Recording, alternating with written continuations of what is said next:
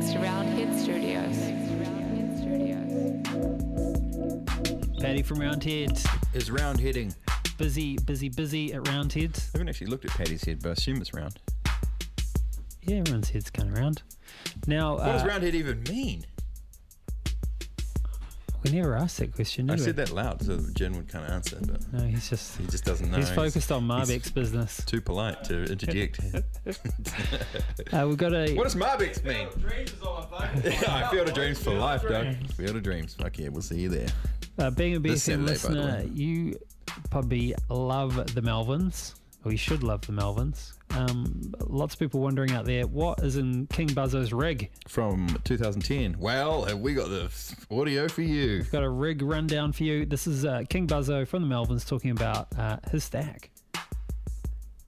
Get rid of that 808. I'm pretty sure Buzzo doesn't use an 808. Not a big fan of Dave Grohl. here with King Buzzo of the Melvins. How you doing, man? Never better. Awesome. So you want to run us through uh, your stage rig right here? What do you want to know? Let's start off with this really cool looking guitar. Electrical guitar company. It's all aluminum. Um, it's not solid, but it's a two-piece hollow, and it's set up like a Les Paul, Les Paul scale. There's a guy in Florida makes them. It's very strange. Love them. Oh, there it goes. I'm gonna break it now.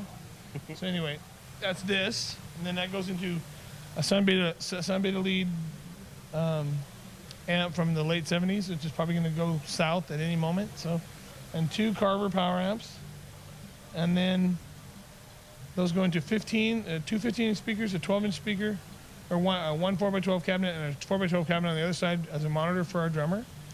I also use very simple pedals, Dynacomp, a blue box, a digital delay, and a um, bass overdrive. That's it. How long you been using the bass overdrive for guitar? Years. I started using them um, probably around the the turn of the last century, or this century. Um, um, I think they sound amazing.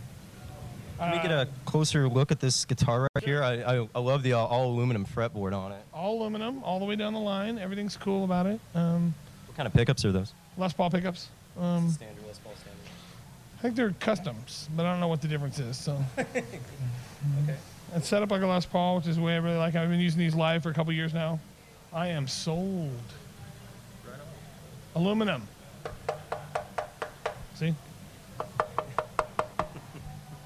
It's a wave of the future. So thanks so much for your time, man. Appreciate it. The Bride Screamed Murder is out in stores right now. This is Jordan Wagner, and you're watching PremierGuitar.com.